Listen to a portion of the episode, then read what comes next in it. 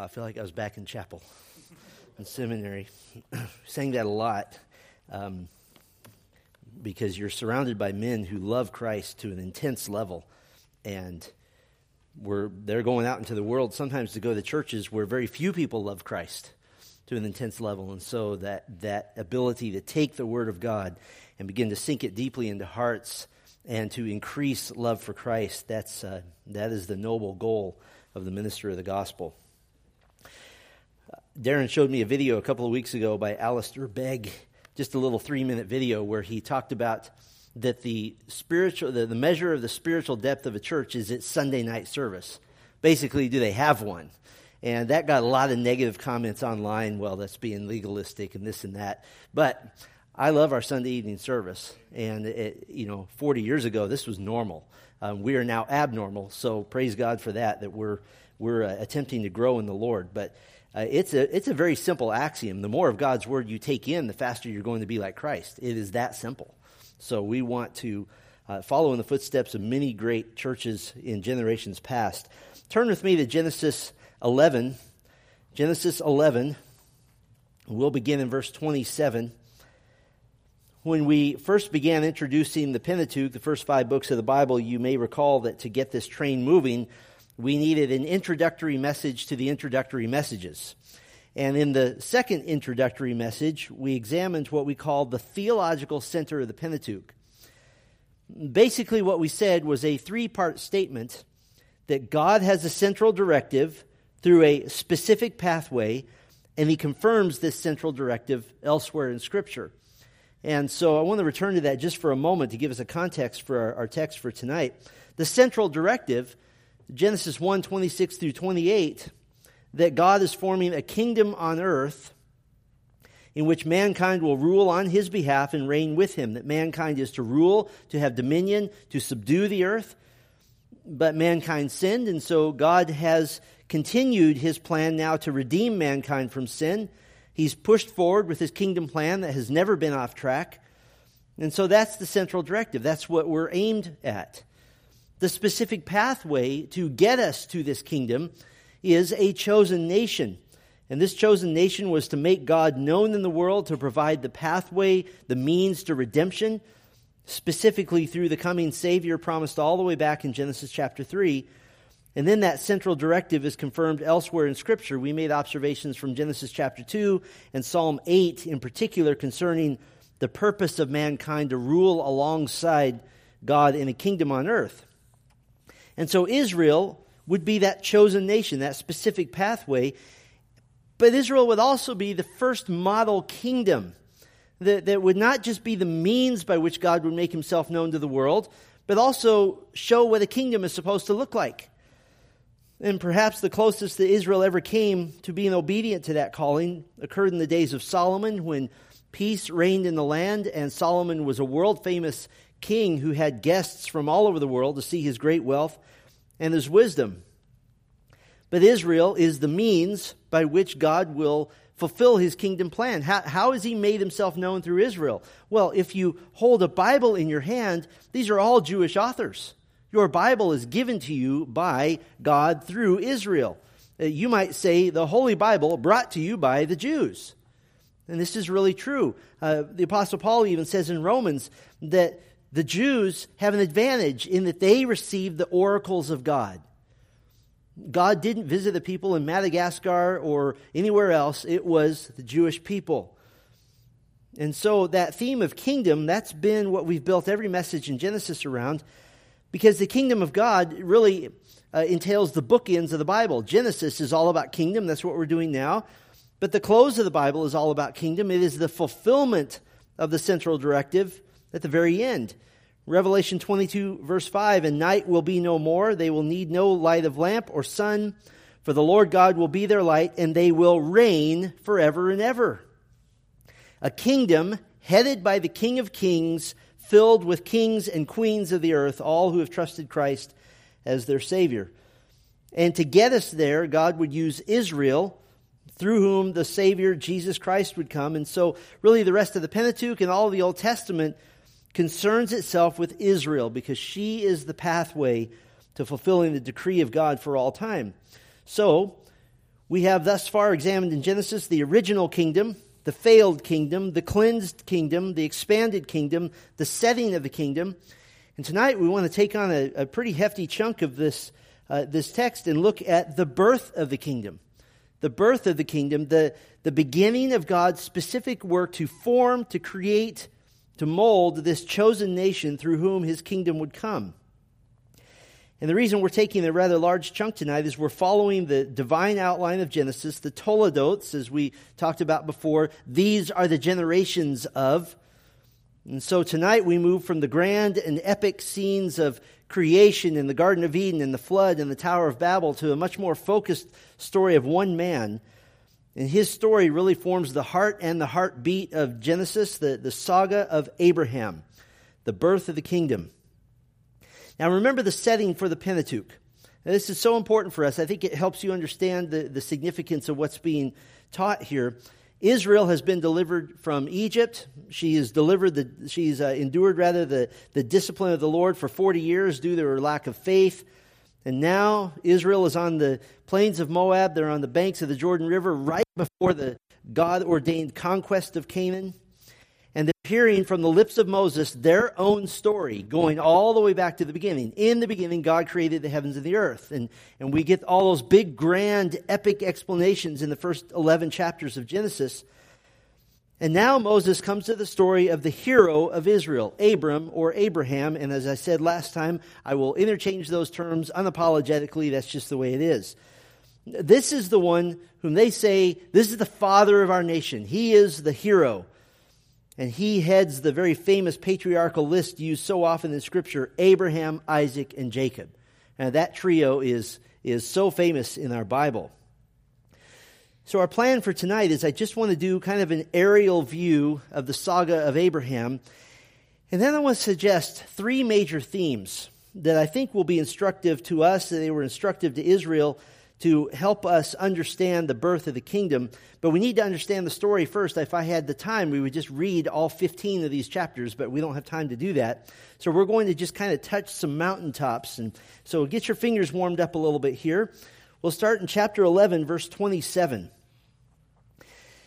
Now these are the generations of Terah. Terah fathered Abram, Nahor, and Haran, and Haran fathered Lot. And so this begins the saga of Abraham. God calls Abram while he and his father Terah are still in Ur of the Chaldeans.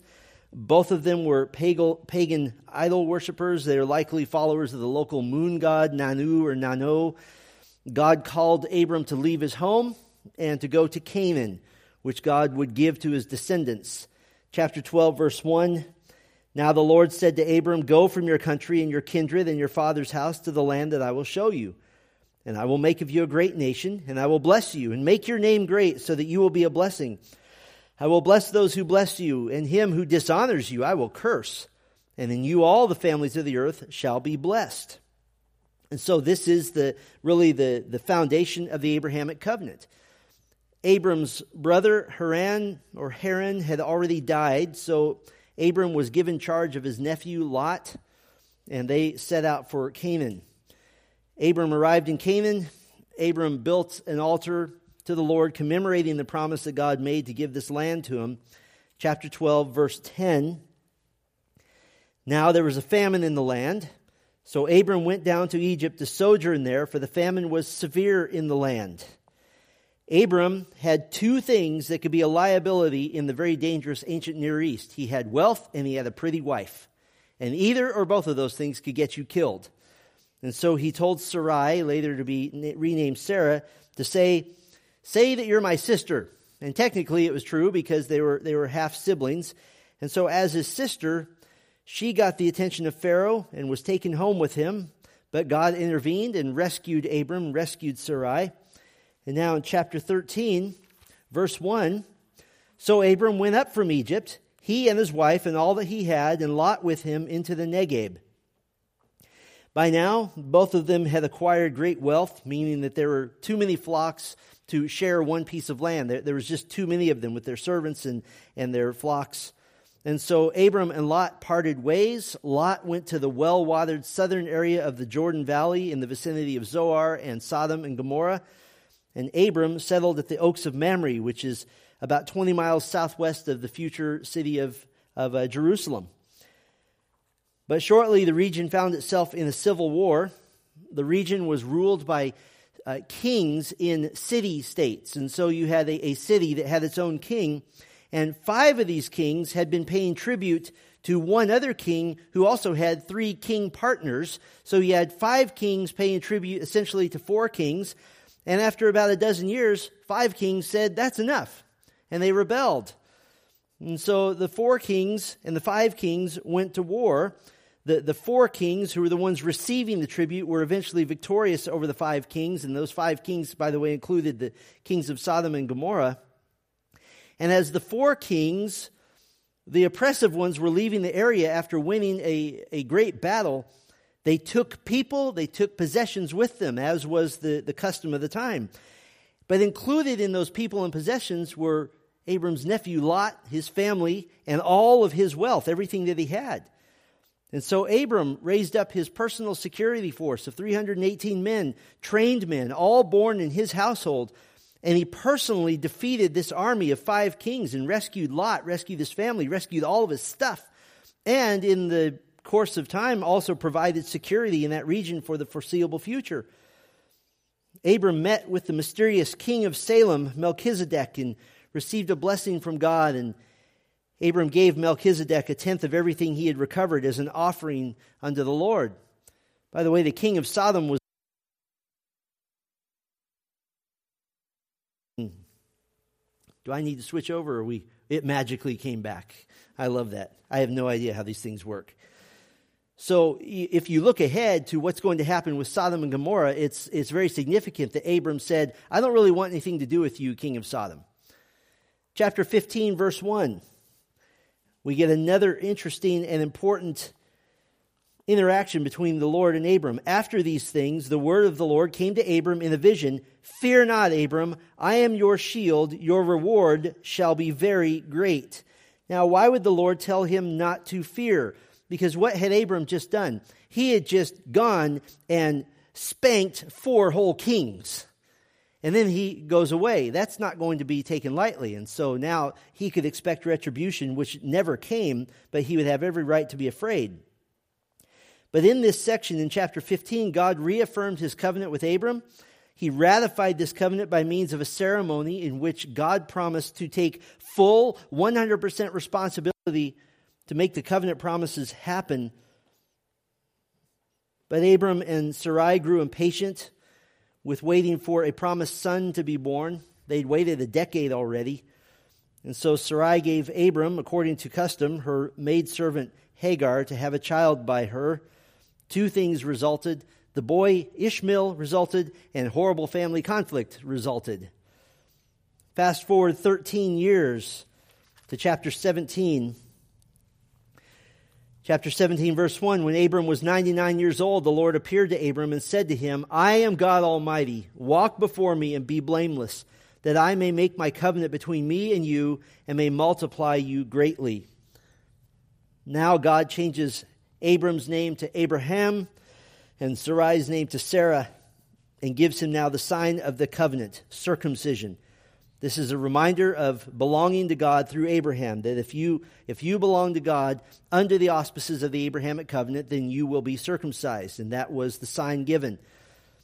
But now God gives a specific timeline for the promised son. There's not a, there's not a someday your seed will be promulgated. It is now, a year from now, you'll have a son, and his name is to be named Isaac. This was to happen when Abraham was 100 and Sarah was 90, so this would truly be a miracle child. Chapter 18. And the Lord appeared to him by the oaks of Mamre as he sat at the door of his tent in the heat of the day. He lifted up his eyes and looked, and behold, three men were standing in front of him. When he saw them, he ran from the tent door to meet them and bowed himself to the earth. Why did he bow himself to the earth? Because Abram saw or knew in some fashion that of these three men, two of them were angels, and one of them was a physical appearance of the Lord himself. This visit happens essentially right after the promise given in chapter 17. The promise is renewed again, and God now reveals to Abraham that he's about to judge the cities of Sodom and Gomorrah. Abraham famously inquires of God as to how many righteous people had to be living in Sodom before God would relent. Apparently, 10 was the minimum. There were not 10 righteous people in Sodom, so the two angels with the Lord went to Sodom to find Lot. They found Lot. They warned him sternly that the city was about to be destroyed, and they called him to get his family to run, but Lot wasn't comprehending the seriousness of, of this situation. Even, by the way, after having personally witnessed the disgusting sexual immorality of the men of the city who had tried to come and sexually violate the two angels, the two visitors. And so finally, these two angels had to literally just physically grab Lot, his wife, and their two daughters and make them run. But Lot's wife loved the sin of the city. She lagged behind because she didn't want to leave. And the text says she looked back, and I've told you before that it means essentially she went back. And so she was there, unfortunately, when the Lord rained on Sodom and Gomorrah sulfur and fire from heaven. Lot and his daughters lived in the nearby hills, and his daughters were impatient to have children who would guarantee their future provision. And so they got their father drunk and impregnated themselves by him, giving birth to sons who would be the fathers of the Moabite peoples and the Ammonite peoples. And in chapter 20, verse 1, we have more international relations. Chapter 20, from there, Abraham journeyed toward the territory of the Negeb and lived between Kadesh and Shur, and he sojourned in Gerar. The king of this region was called Abimelech. Abimelech isn't a name, it's a title like Pharaoh. And Abraham pulled the same stunt he had in Egypt, telling Sarah to call herself his sister. And again, God intervened and saved them. And now the time came for the great promise, 25 years in the making, to be fulfilled chapter 21, verse 1 The Lord visited Sarah as he had said, and the Lord did to Sarah as he promised. And Sarah conceived and bore Abraham a son in his old age at the time of which God had spoken to him. And now the child Ishmael, there's no place for him anymore. And so Abraham, with the Lord's blessing, sent Hagar and her son Ishmael to the wilderness where God himself would care for them. Abimelech enters the scene once again in a dispute over a well which Abraham had dug, but Abimelech's men had taken over. The conflict is thankfully re- resolved peacefully, but now a terrible and a massive trial would be brought to Abraham by God himself. In verse 22, chapter 22, rather, after these things, God tested Abraham and said to him, Abraham. And he said, Here I am. He said, Take your son, your only son Isaac, whom you love, and go to the land of Moriah and offer him there as a burnt offering on one of the mountains of which I shall tell you. Abraham was faithful to the test, getting right to the brink of sacrificing Isaac, likely a, a teenager at this point. God stopped Abraham from completing the sacrifice, and this was evidence that Abraham was completely a man of faith his loyalty and his obedience to the Lord were unquestionable. And then, sadly, in chapter 23, we have the epitaph of Sarah. Sarah lived 127 years. These were the years of the life of Sarah. And Sarah died at Kiriath Arba, that is Hebron, in the land of Canaan. And Abraham went in to mourn for Sarah and to weep for her. I would imagine he mourned and wept from the time they left Ur the Chaldeans, they had now been married 62 years. And that doesn't count the decades of marriage prior to that. I don't think words can, can really illustrate properly the, the depth of connection that they would have had. So Abram bought land there in Canaan and he buried his wife.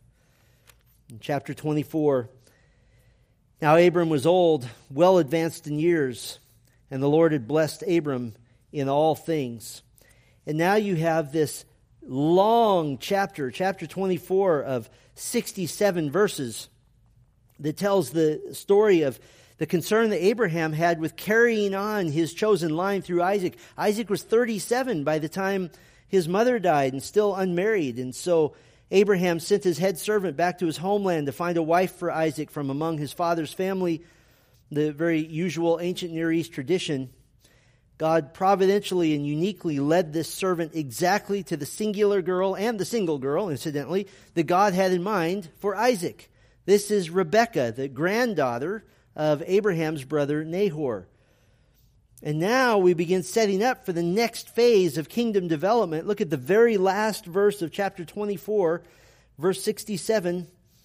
We're setting up for the development of the kingdom. Then Isaac brought her into the tent of Sarah, his mother, and took Rebekah, and she became his wife, and he loved her. So Isaac was comforted after his mother's death. Chapter 25, verse 1 Abraham took another wife, whose name was Keturah. And in his old age, Abraham fathered more sons and saw his grandsons as well, but they would potentially be a threat to the promised son Isaac.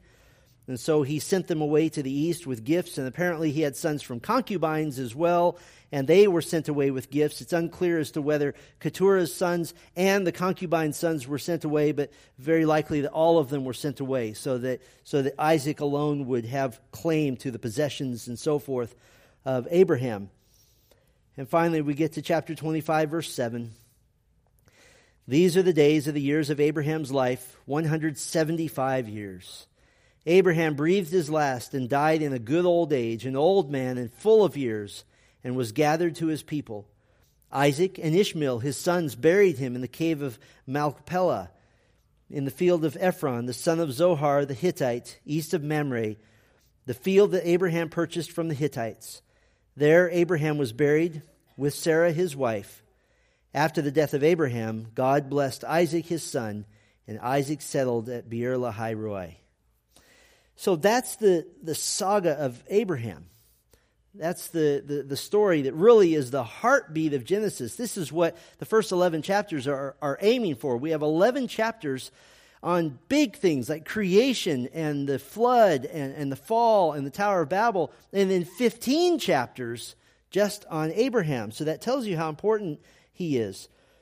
And so, what I want to do is just highlight three theological themes that I think would be, they were instructive to Israel concerning the birth point of the kingdom on earth, the, the kingdom yet to come. But I believe they'll be instructive to us as well. And so we'll skip around a little bit here. Probably uh, be too hard for you to keep up. So you might note some references if that's helpful to you. So, three themes I just want to simply look at. The first one I'll call the nature of Abraham the nature of Abraham. And I'll divide the nature of Abraham into two sub thoughts. The first one is his great faith. His great faith. While Abraham was still in the Ur of the Chaldeans in the comfort of his established household, his way of life, his family business, God told him in Genesis 12, Go from your country and your kindred and your father's house to the land that I will show you, and I will make of you a great nation and I will bless you, and I will make your name great, so that you will be a blessing. I will bless those who bless you, and him who dishonors you I will curse, and in you all the families of the earth shall be blessed. And this is the foundation of the Abrahamic covenant. It will be repeated in various forms in four more chapters of Genesis. Genesis 15, verse 6, looks back at this time in remembrance of Abraham's response. So you almost could insert Genesis 15, 6 right after Genesis 12, uh, verses 1 and 2. Genesis 15, 6 says, And he believed the Lord, and he counted it to him as righteousness. By the way, an Old Testament example of justification, what we talked about this morning.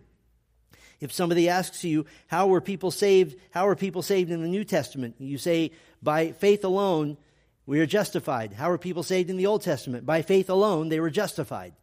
It's the same answer.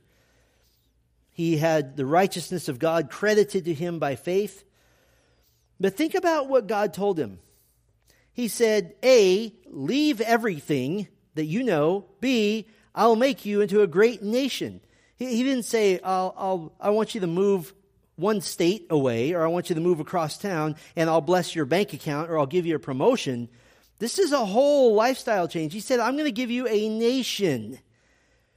And then I'll bless those who bless you, and I'll curse those who curse you. And in you, all the families, literally the clans, the family groups of the earth, shall be blessed. In other words, God just promised to do more for him than God has ever done for any human being in history. And what was Abraham's response? I, I, think my response would have been, okay, what's the punchline? You know, big, big joke, haha. Chapter 12, verse 4 So Abram went as the Lord had told him. He believed him. And you think about this We have a, we have a, a bookstore, and part of the reason for the bookstore is for you to read books to be encouraged by other saints to bolster your faith. He didn't have any examples, he just had his faith. He, he couldn't read a book on faith, he just believed the Lord. And so in chapter 12, verse 7, Abram was passing through the land of Canaan, and the Lord appeared to him and said, To your offspring I will give this land. Abram didn't question this. He built an altar there to worship the Lord, and it was, in a sense, a sign that says, I believe you. And he left a monument which said, We'll be back when we're a nation, and we'll come back and take what God just gave to me. Hebrews chapter 11, of course, confirms for us the great faith of Abraham because of his obedience to go where God told him, to do what God commanded him to do. In Genesis 18, God announced to Abraham his intention to destroy the wicked cities of Sodom and Gomorrah. But Abraham had family there in Sodom. He had Lot and his family, so he interceded with the Lord boldly, with, with great faith. And he says, Suppose there are 50 righteous people there.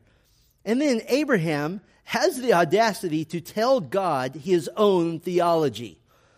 He says, You know, far be it from you to do such a thing, to put the righteous to death with the wicked, so that the righteous fire, fare as the wicked. Far be that from you. Shall not the judge of all the earth do what is just? he's giving God a theology lesson. But essentially, what he's doing is saying, You are a just and a gracious God, and certainly you would never punish the righteous with the wicked, would you? And then he goes on, suppose there are 40. I am but dust. Suppose there are 30. Please excuse me. Suppose there are 20. Don't kill me. Suppose there are 10. And Abraham met the Lord with request after request after request. As it turns out, there were only three people worth saving. Three who would obey the warning to flee the city. Lot and his daughters. Lot's wife chose to go back. What great faith he showed. And of course, Genesis 22, said by more than one commentator to be the greatest act of faith ever recorded in Scripture. God told Abraham to take the child of promise, the child through whom the Messiah Savior was to come, to whom the, through whom the kingdom nation was to come, and to sacrifice him, to kill him. And Abraham obeyed.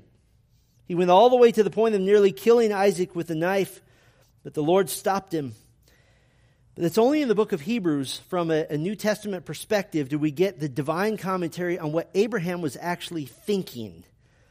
Why he would obey the Lord to kill his only son of promise.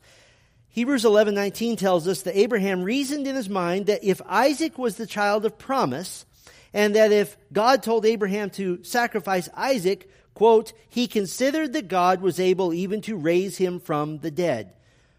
Now, you and I, if you've grown up in the church or if you've been at Grace Bible Church even for any length of time, you've heard of the concept of resurrection. You've heard me teach that there are about 9, 10, 11, or 12 resurrections, depending on how you count, recorded in Scripture. We've talked about the resurrection of Christ. That's our theme next week. This was a man who had never heard of or seen or witnessed resurrection of any kind. And yet, the logic of his faith said if God promised that this son would be the promised son through whom a nation would come, and he says to kill him, then the only option is that God will raise him from the dead. That was his only option. So, what a, what a great man of faith. And certainly, as Israel on the plains of Moab heard these stories from Moses, I, I'm sure they were proud. I'm sure they were excited. Yes, this is the father of our nation. But the Genesis account of Abraham is a tell all biography. It is not sanitized because not only did Abraham have great faith, but the other segment of the nature of Abraham is his great failure. His great failure. Canaan came under a famine, so Abraham took his wife and servants and possessions and went to Egypt to live for a while. Sarah was beautiful, and Abraham feared that he would be killed for her, so he used deception and human intrigue and lying to protect himself, telling Sarah to claim to be his sister. He wasn't protected by his deception, he was protected by the Lord. The Lord protected him. But the sad commentary is that Abraham trusted himself more than he trusted the God who had made a covenant with him. And it's very interesting that that concept or that, uh, that situation in Egypt comes right after the Abrahamic covenant is given in Genesis 12. It's like the first thing he did was to go out and not trust the Lord. After receiving multiple promises from the Lord that a child of promise would be provided, years went by with Sarah still not getting pregnant. And so Sarah told her husband, according to ancient Near East custom, to have a child with her maidservant, Hagar, and the child would then be Sarah's. And, big mistake, chapter 16, verse 2, and Abram listened to the voice of his wife. Hagar conceived a son, but this just caused all kinds of family strife. Big surprise to everyone. Sarah was harsh and cruel to Hagar because Hagar now had contempt for Sarah for any number of reasons. I just had this child and you're going to take him. And thus, because Abraham didn't wait on the Lord, he caused a big family mess. He failed. In chapter 17, when God said to Abraham that by Sarah he would have a son at the age of 90, Sarah would, have a, would be 90, Abraham would be 100. Abraham did two reprehensible acts. First of all, he fell on his face in worship, but it was false worship because he was laughing inwardly at the word of the Lord. He was laughing at the idea that the Lord would give them a baby boy. And the second reprehensible thing he did was he questioned God's plan and dared to offer an alternative. He said, How about Ishmael my child with Hagar. I don't like your plan, God. Why don't we go with mine? I have a pretty good idea. How about this? Reprehensible. And then yet another disappointment. Abraham went to the region of Gerar in the western Negev and pulled the same stunt he did in Egypt telling Sarah to claim to be his sister. Again, God came to his rescue and kept Abraham safe. But again, Abraham trusted his own deception, his own devices, more than he trusted the Lord. And you would think he would have learned, but he hadn't learned. And so the Israelite, hearing the saga of the father of their nation, here's a mixed story. Abraham was a man of great faith whom they should emulate, a man who left what was familiar to him to go to Canaan, just like they were doing. But he was also a man of great failures who had to rely on the continued grace of God, a man who acted in fear at times, just like Israel had done when they hadn't trusted the Lord 40 years earlier when they sent spies into Canaan. And in Jesus' day, it was precisely this balance which the prideful leadership of Israel forgot. They believed themselves favored by God solely based on their DNA because they were physical descendants of Abraham, and they would proclaim proudly, Abraham is our father. Well, John the Baptist poked a hole in that really quickly. Luke 3, verse 8 Bear fruits in keeping with repentance, and do not begin to say to yourselves, We have Abraham as our father. For I tell you, God is able from these stones to raise up children for Abraham. In other words, don't think you're special because of your DNA. Jesus responded to the same pride. John chapter 8, verses 38 and 39 I speak of what I have seen with my Father, and you do what you have heard from your father, that is the devil. They answered him, Abraham is our father. And Jesus said to him, them, and this is my translation, really? If you were Abraham's kids, you would act like him. Because he was a man of faith. You're not. In other words, Abraham had a true, genuine, internal reality of faith. Yes, he failed over and over again, but he loved the Lord, and he was justified by the Lord. In fact, the Apostle Paul, without erasing the ethnic distinction between Jew and Gentile, he said in Galatians 3 7, Know then that it is those of faith who are the sons of Abraham. What does it mean to be a son of Abraham? It means to have the same faith that he had. And so, Abraham, of course, is a great example to us of faith.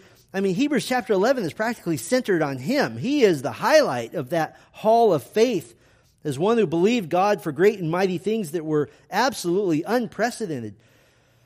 But the real value of Abraham to us is that he reminds us of God's favor, his gracious kindness to set his love on whomever he wishes and to stay true to that love. And so Israel is hearing the unvarnished truth. Yes, Abraham, man of great faith. And really, he lied again about Sarah, and she's a lot older now? And this just doesn't make sense. And so they see that to receive the grace of God really is their great gift. Abraham is a great man. There is no doubt about that, but he needed grace just like anybody else does. Which brings us to another theme that would instruct Israel concerning the birth point of the kingdom of God on earth. They've seen the nature of Abraham. Probably more importantly, how about the nature of God? The nature of God. There's so much that could be said about how God reveals his character in these chapters. I, I want to just bullet point a number of character qualities that is revealed about God. They're revealed about God here. And then I want to just focus in on one in particular. I think it's important for us to understand. Uh, I'll just bullet point some of these. First of all, he is the God of decrees. The God of decrees. He creates and dictates plans which never fail. He decreed a kingdom plan all the way back in Genesis 1, and that plan is marching forward through Abraham. Uh, sin isn't going to stop it. The devil isn't going to stop it. Adam and Eve's rebellion isn't going to stop it. The flood isn't going to stop it. Tower of Babel isn't going to stop it. Terah and Abram being moon god worshippers isn't going to stop it. He is a God who, when he makes a decree, it will happen. He's the God of knowledge the God of knowledge. He knows all things, which enables him to act perfectly on all things. God knew that Abraham deceived Pharaoh and deceived Abimelech, and he acted accordingly. God wasn't fooled. Abraham didn't pull one over on God because he's a God of knowledge. And not only is a God of decrees and the God of knowledge, put those two together, and he is the God of foreknowledge. He's the God of foreknowledge. His perfect decree intertwined with his knowledge is, in foreknowledge, is actively knowing what he'll do in the future. Any idea that God looks ahead to the future to passively see what's going to happen is ridiculous. The, the only thing that, that makes it difficult for us to understand this is that we're bound by time and God is not. He's already, in his mind, done everything. It's, it's finished, it's completed. That is his foreknowledge. He is the God of sovereign supremacy. He's the God of sovereign supremacy. And I, I'm mixing two concepts here on purpose. He shows his supremacy, his authority over the kings who kidnapped Lot and his family, over the specific Canaanite peoples listed in chapter 15 who will forfeit Canaan to God's people. He is supreme over the womb of Sarah, over the cities of Sodom and Gomorrah, over the closed wombs of Abimelech's family in chapter 20. And he shows his sovereignty in the providential choice of Rebekah as Isaac's wife. If you read chapter 24, it's just this epic of the sovereignty of God. God led Abraham's servant to exactly the young woman he'd already picked out. So why, why do these two go together? God's sovereignty is the exercise of his supremacy. It's, it's, it's more than just saying, I am supreme. His sovereignty proves it because he does as he wishes and he reacts to no one. All things happen according to his plan. Can I put it this way? God has never improvised. He's never improvised. He is the unchangeable God. He is the unchangeable God.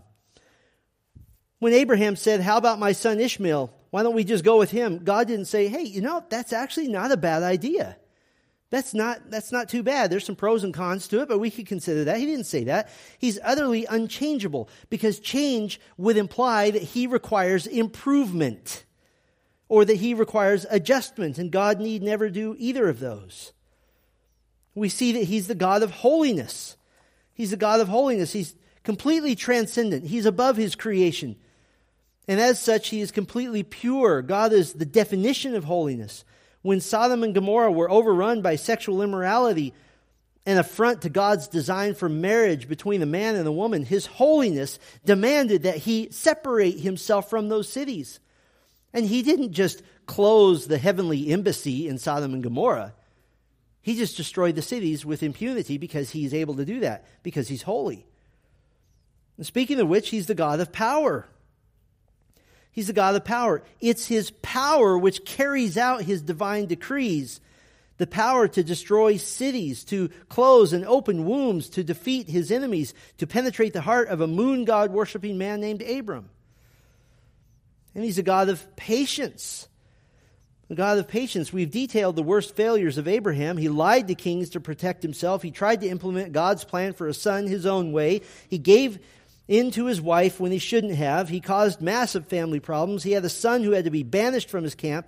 And yet God never wavered because God never throws away his elect. He's patient. Those he's forgiven and placed his love upon will always have his forgiveness, always have his love. Now, that's just a short list of how God clearly shows his own character in these chapters. But I'd like to focus intently on one particular attribute of God, and that is his faithfulness. His faithfulness. He is a promise keeping God. In God's covenant promises to Abraham, there are various ways to categorize his promises to Abraham. We'll pick several of these promises to highlight, and, and I'll categorize them in five ways. First of all, a seed, a son through whom would come a nation. So we'll call that category the seed and nation category, that promise. Second category we'll just call the land category. Yes, an actual plot of land in the Middle East. Some feel that this is symbolic of the greater invisible kingdom uh, those of our covenant theology brothers and sisters, I would be really hesitant to tell the Israelis today who are fighting for their national survival that their land is just a symbol. I, I wouldn't want to say that to their, to their faces. So, land is a promise, real live land, dirt. Third promise we could say is blessing on those who side with Abraham. A fourth promise, a curse on those who do not side with Abraham. And then the fifth promise, a blessing to all the nations of the earth. So I just make this list here of the seed nation, the land, blessing on those who side with Abraham, curse on those who do not side with Abraham, and blessing to all the nations of the earth. Let's test. How faithful is God, just even in this text, to these promises initially made right at the beginning of this section of Genesis, right at the beginning of the saga of Abraham? Well, let's go through them. Is he faithful to his promise of a seed and nation? Well, we have obviously the miraculous birth of Isaac in chapter 21. We have the sparing of Isaac in chapter 22, just to make sure everyone knows that the coming nation is born of God and not because of Abraham's great virility or his power or his influence. In chapter 15, God told Abraham that the nation which comes from him would be oppressed 400 years. And of course, that's the, the slavery, time of slavery in Egypt, but that they would be rescued. And now, yes, initially that's bad news. But that's sort of like being told now, when the shipment of free gold arrives at your house, it's really going to strain your back when you unload it. Oh, it's going to strain my back. Wait a minute. And so this is a promise of a, of a nation to come. Is he faithful to seed and nation? Yes. Is God faithful to give Abraham the promised land, to the land promises? Oh, this one is all over the place. Abraham himself will live in tents his whole life. He won't be part of the conquest, which is still 600 years or so away. But we do see the seeds of God's faithfulness here. In Genesis 12, Abraham built an altar at Bethel because God told him this land would belong to Abraham's offspring. So there's a little tiny plot of land that essentially is waving a little tiny Israelite flag, saying, We'll be back. Give us 600 years. When Abraham and Lot had to separate because of their great possessions and flocks, Genesis 13 says that, quote, Abram settled in the land of Canaan. He didn't own any land, but he's hanging out there as if to say, hey guys, it's not mine now, but just give me a little time. Abraham was blessed by the ancient mysterious king of Salem, Melchizedek, which means king of righteousness. Melchizedek was king of Salem, which would later be renamed Jerusalem. When Abraham made a treaty with Abimelech, with Abimelech, his second interaction with him in chapter 21, and, you kind of wonder, why is this weird little treaty in here that's just over a well that was dug and figuring out who owns the well? Why is that there? Well, Abimelech was the king of the Philistines.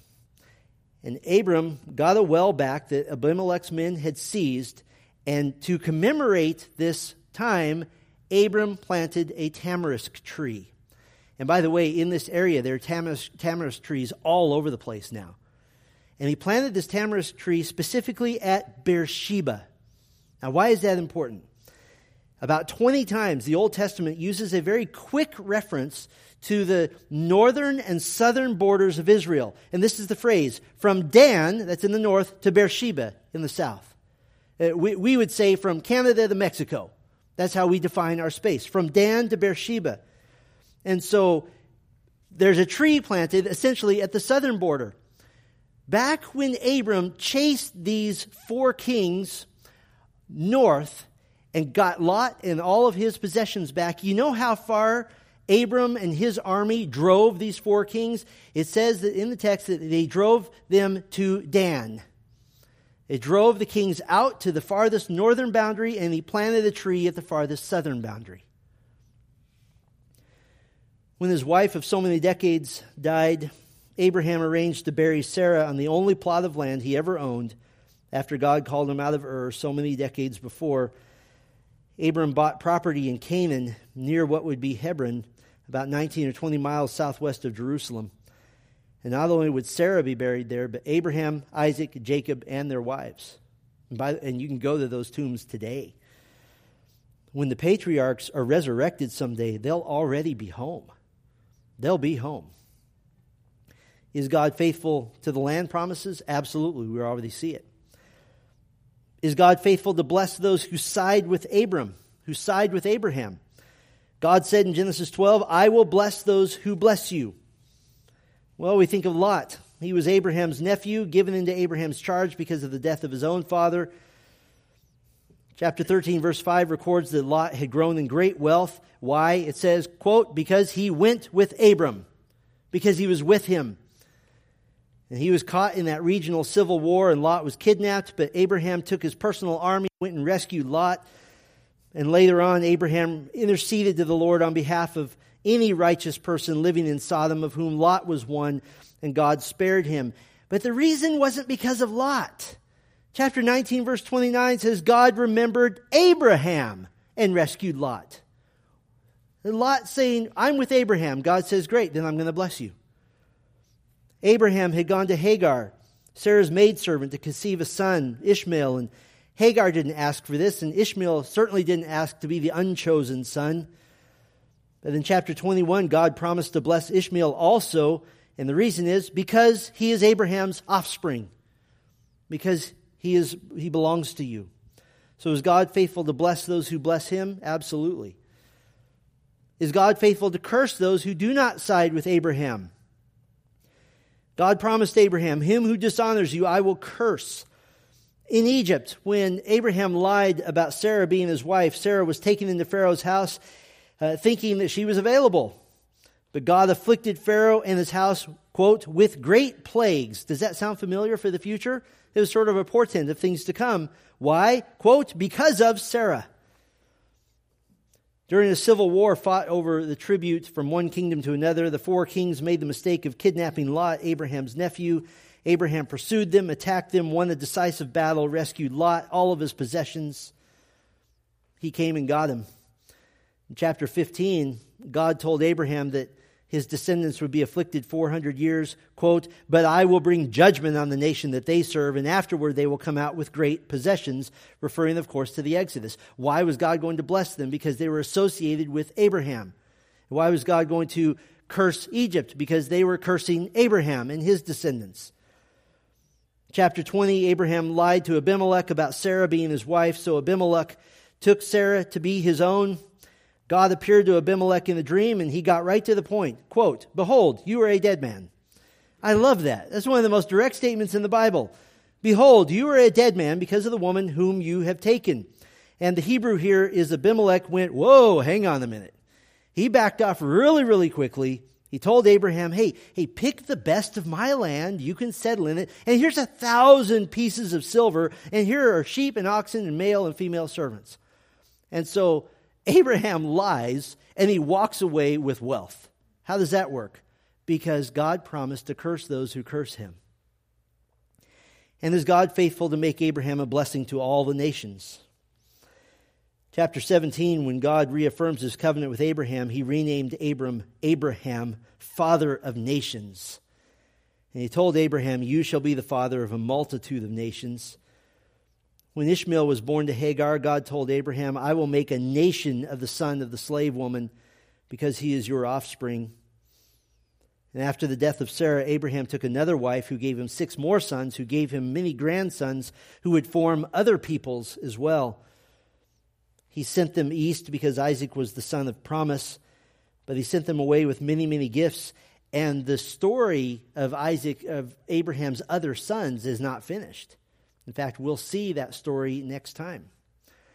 And of course, we're part of God's blessing on the nation since it was Abraham's descendant, Jesus Christ, who saved us from our sin. In fact, as I mentioned earlier, Galatians 3 7 says that all who have faith in Christ are sons of Abraham. And so to say I am associated with Abraham is to say I have had faith in his descendant, Jesus Christ. Is God faithful? Every promise God made to Abraham was already being fulfilled just up through chapter 25 in demonstration of God's utter and dependable faithfulness. What a covenant keeping God we serve.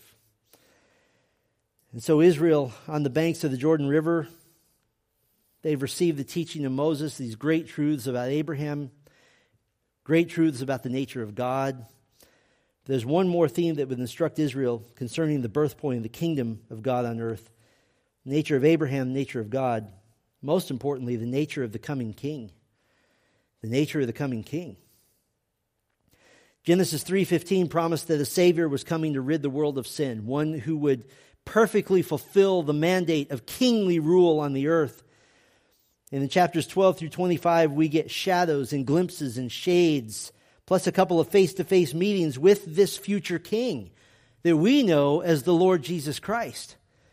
In fact, we could build a short profile of this coming king from these chapters alone. We could build a Christology just from chapters 12 through 25. So let's build a quick Christology. He is a priestly king. He's a priestly king. A priest intercedes to God on behalf of mankind and intercedes to mankind on behalf of God. Abraham himself was very king like in many ways, a, a small model of a coming king. He had his own army, he interacted with kings, he conquered kings. He was in many ways a king without a land. He rescued Lot, and this was a very priestly act in that he interceded on behalf of his nephew, on behalf of one of his own who was then able to save himself. We also see the mysterious king of Salem, Melchizedek he was the king of what would be Jerusalem. He was also called a priest of God Most High. Melchizedek is mentioned in the book of Hebrews eight times, all in reference to be the model, to being the model after which the true high priest, Jesus Christ, is described. Prophetically, Psalm 110 and an echo of this, Hebrews 5 declares Jesus to be, quote, a priest forever after the order of Melchizedek. The Melchizedekian priesthood has precisely two members Melchizedek and Jesus Christ. And that's a whole study in and of itself, but suffice to say that Christ, of course, came as the final and permanent member of this priesthood. That Christ is the great high priest who stood between us and God to make peace with God on our behalf. If you recall, the very first king of Israel, King Saul, he committed a horrible sin. He was crowned king, but he took it upon himself because Samuel didn't come when he thought he should come. Saul took it upon himself to also act as priest and to offer sacrifices to God. He took it upon himself to be a king and priest. And Samuel came and said, No, no, no, no, no. In fact, your kingdom is taken from you. Why is this? Because ultimately there is only one man who will be the king and priest. That is Jesus Christ. We could keep building the Christology.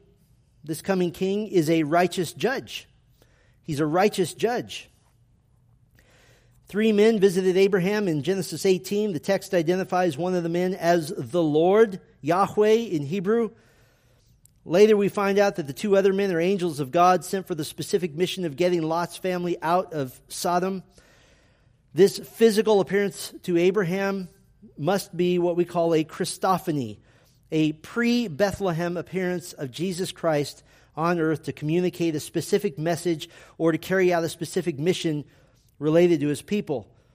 Why would we call this a Christophany? Well, the Gospel of John, chapter 1, calls Jesus Christ God in the flesh. He is the material, physical manifestation of God. And so a Christophany should be understood as an appearance of the second member of the Trinity pre Bethlehem and his appearance in his appearance to Abraham, the Lord acts as judge, he acts as executioner of the wicked men of Sodom and Gomorrah. The reason because of the outcry that has come to me, he says. They have offended me, God, the righteous judge. And you might say, well, who destroyed Sodom and Gomorrah? According to Genesis 19, Jesus did. There's a third aspect of his our Christology we could build here. He's a merciful Savior. He's a merciful Savior. A person called the angel of the Lord appeared to Hagar in Genesis 16 and spoke from heaven to Hagar in Genesis 21 that he would take care of her, he would take care of her son. He's called the angel of the Lord simply because he's acting as God's messenger. That's what angel means. Angel isn't always a technical term for a heavenly being created by God. Revelation 2 and 3 speaks of the angels of the churches. He's speaking of the leaders, the human leaders. So angel is a messenger. This angel appears in Genesis four times. He appears in Exodus, Numbers, and three times in the book of Judges. And if you put together a, a composite of all the interactions that people have with the angel of the Lord, you, you see this. He's addressed as God. He claims to be God. He speaks only as God could speak. He is worshiped as God, and he exercises the divine attributes of God. And in this case, the angel of the Lord exercises great mercy in saving Hagar and Ishmael and even promising, I'll make him into a whole nation with 12 princes. Now, why don't we know him as the angel of the Lord? Well, we don't know him as the angel of the Lord because after Matthew 1, verse 1, the angel of the Lord never appears again because we know him as Jesus. And so we know his name, we know his identity. He is a merciful Savior. And finally, he's a substitute sacrifice. He's a substitute sacrifice. We hear from the angel of the Lord once again in Genesis 22 when Abraham is ready to strike his son Isaac at God's command. The angel of the Lord called to Abraham from heaven, Abraham, Abraham. And he commanded him, Lay down your knife. Don't sacrifice your son. And the Lord provided a different sacrifice, the ram caught in the thicket. And Abraham gave a name to that place. He named it The Lord Will Provide. It came to have a nickname, a longer nickname, On the Mount of the Lord it shall be provided, future tense. What shall be provided? A substitute sacrifice the sacrifice of Isaac happened essentially on the same geographic spot as the cross of Christ. And so, of course, he is the substitute. The outline and the shadow of the coming king. Right in these chapters, he's a priestly king, a righteous judge, a merciful savior, a substitute sacrifice. Well, the saga of Abraham is a major piece of the redemptive plan of God to give birth to his chosen nation through whom all the nations will be blessed. Abraham is mentioned by name in Scripture 312 times, and if you're counting, 62 times as Abram and 250 times as Abraham. He's mentioned 75 times in the New Testament. He's named in the very first verse of our New Testament, right alongside Jesus Christ. And by the way, by faith, Abraham knew Christ. He knew him. John 8:56 Jesus said, "Your father Abraham rejoiced that he would see my day. He saw it and was glad." Abraham is held up in the book of Romans and Galatians as the example of being saved by faith, not by works. He's held up in James chapter 2 as proving his faith by his good works, not works that create salvation, but works as a result of salvation. And Jesus speaks of Abraham seated at the banquet table of God in Matthew 8, and as the one who receives the faithful into heaven. Not bad for a former moon god worshiper to go that far. All because God called this pagan by grace to birth a kingdom of which you are invited to participate. So we ought to thank the Lord for his faithfulness to Abraham because we are the recipients of that covenant even today. Amen. Thank you, Father, for this uh, epic piece of Scripture. It, it, it is tremendous. It's certainly too much to take in in one evening, and we've just hit a couple of highlights. But Lord, I pray that as these precious ones here who love you, as they spend their time in the Bible, and, and of the 312 times they see Abram, Abraham mentioned, I pray, Lord, that at every mention of his name, we would be compelled to breathe a prayer of thanks for your graciousness to a moon god worshiper who would become the father of the nation, who would give birth to our Savior, who would die on the cross, so that the Holy Spirit would come after his resurrection and convict our hearts and regenerate us that we might believe on the Lord Jesus Christ. And so, all the way back, that these are the generations of Terah. How excited we should be, Lord, that you were working out your plan of salvation even for us all the way back in those ancient times. We bless you and we thank you in Christ's name. Amen.